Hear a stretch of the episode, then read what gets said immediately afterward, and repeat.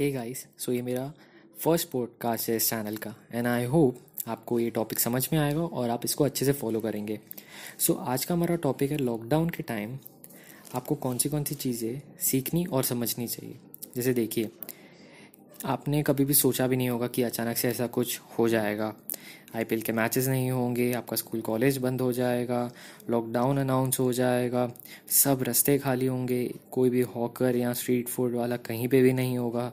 यहाँ तक कि मुंबई लोकल बंद हो जाएगी जो होना मुश्किल था। बट फिर भी ऐसी सब चीज़ें हुई वो भी सिर्फ़ एक वायरस की वजह से जिसने सब जगह तहलका मचा के रखा है। सो so, आपको हर चीज़ के लिए तैयार रहना चाहिए और किसी भी चीज़ को अंडर एस्टिमेट नहीं करना चाहिए। सो so, आप इन चीज़ों पे कैसे रिएक्ट करते हैं वो समझना बहुत इंपॉर्टेंट है। जैसे गवर्नमेंट ने सबको ये बताया था कि आप जितना हो सके घर से बाहर मत निकलिए और हो सके तो अगर निकल रहे हो तो मास्क पहन के ही निकलिए। जितना हो सके क्राउड गैदरिंग्स मत कीजिए या फिर ऐसी प्लेसेस को भी अवॉइड कीजिए और अपने हाथ को बार बार जब भी हो सके अगर आपने कोई काम किया तो सैनिटाइज़र या हैंड वॉश से धोइए। लेकिन बहुत लोग कहाँ कुछ समझते हैं? उन्हें क्राउड गैदरिंग्स करनी है, उन्हें मास्क भी पहनना नहीं है। उन्हें अपने आप की तो चिंता नहीं, पर अपने घर वालों और दूसरों की भी चिंता नहीं है। ना ही वो अपने आप को क्लीन रख सकते हैं। सो एट दी एंड क्या? उन्हें और उन्हें, उनके चाहने वालों को कोरोना होने के चांसेस बढ़ जाते हैं। और भी चीज़ें हैं जिसके बारे में मुझे बात करनी है बट अब इस सब के बारे में बात करके फ़ायदा नहीं। आपको हर एक चीज़ के बारे में फ़िलहाल ध्यान देना है, हर एक छोटी से छोटी चीज़ पे ध्यान देना है, घर रह के भी। और गाइडलाइंस सर्टेन गाइडलाइंस आपको फॉलो करनी है।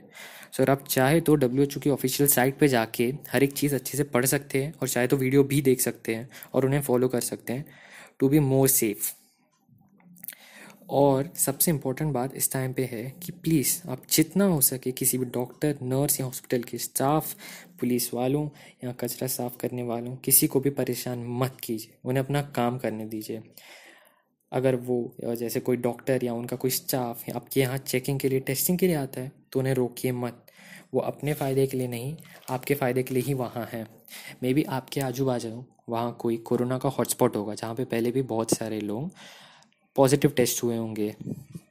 सो मे बी वो आपको या आपके फैमिली मेंबर को टेस्ट करने आए होंगे, ताकि अगर आपको कोरोना है so they can isolate you और आपका ट्रीटमेंट हो सके और आप ठीक हो जाओ।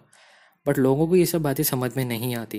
उन्हें ना ही अपनी, ना ही अपने फैमिली वालों की और वो जिनसे भी मिलते हैं उस पूरे दिन में, उनकी परवाह नहीं। उन्हें लगता है ये सब मज़ाक है, ऐसा कुछ नहीं हो सकता। बट ये समझना ज़रूरी है। वो खुद का तो नुकसान कराते ही हैं, यहाँ तक कि और बहुत सारे लोगों का करवाते हैं।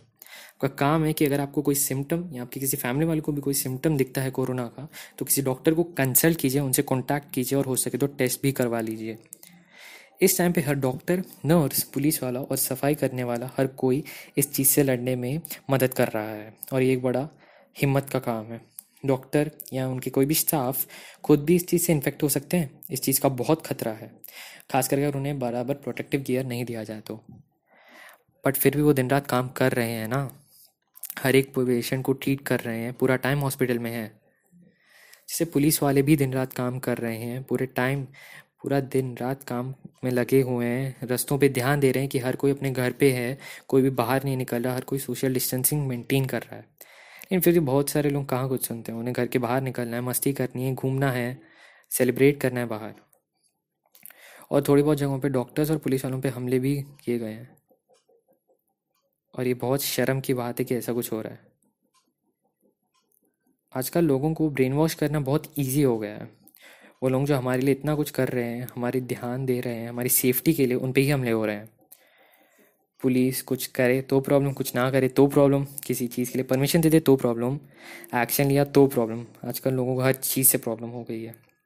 आज वो पुलिस जो रात को घर नहीं जा सकती, अपने फैमिली के साथ टाइम स्पेंड नहीं कर सकती, उनके साथ खाना नहीं कर, खा पा रही, उनके साथ ऐसा हो रहा है। आप लोगों को तो पता ही होगा कि बहुत सारे लोग साफ़ करने वाले साफ़ सफ़ाई करने वाले लोगों की कम इज़्ज़त या तो उन्हें छोटा समझते हैं।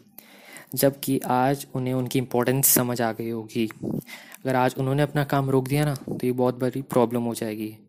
आज उनकी इम्पोर्टेंस आपसे कहीं ज़्यादा है। सो उनकी रिस्पेक्ट करना सीखो। हर किसी की अपनी अपनी इम्पोर्टेंस होती है। And they play their part हर किसी की अपनी अपनी इम्पोर्टेंस है और आपको ये समझना चाहिए। अपने आप को बड़ा समझ के, दूसरों को छोटा समझ के, इसमें कोई सही बात नहीं है।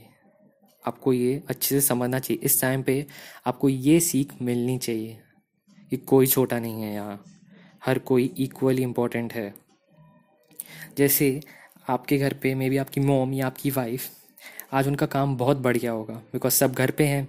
हर किसी हर किसी को अपने अपने अलग बहाने हैं, अलग खाना खाना है, अलग चीज़ें करनी है। सो आप, उनका काम बढ़ जाता है। और जैसे खाना बनाना, कपड़े धोना साफ़ सफ़ाई करना, हर कोई, हर एक काम वो कर रहे हैं।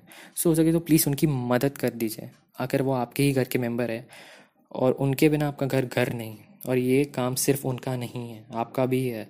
वैसे भी आप घर बैठ के कुछ नहीं कर रहे होंगे। सो थोड़ी सी उनकी मदद कर दीजिए। इस पेंडेमिक में पूरी ह्यूमैनिटी सफ़र कर रही है और पूरी ह्यूमैनिटी एक साथ ऐसे लड़कर बाहर आएगी, साथ मिलकर।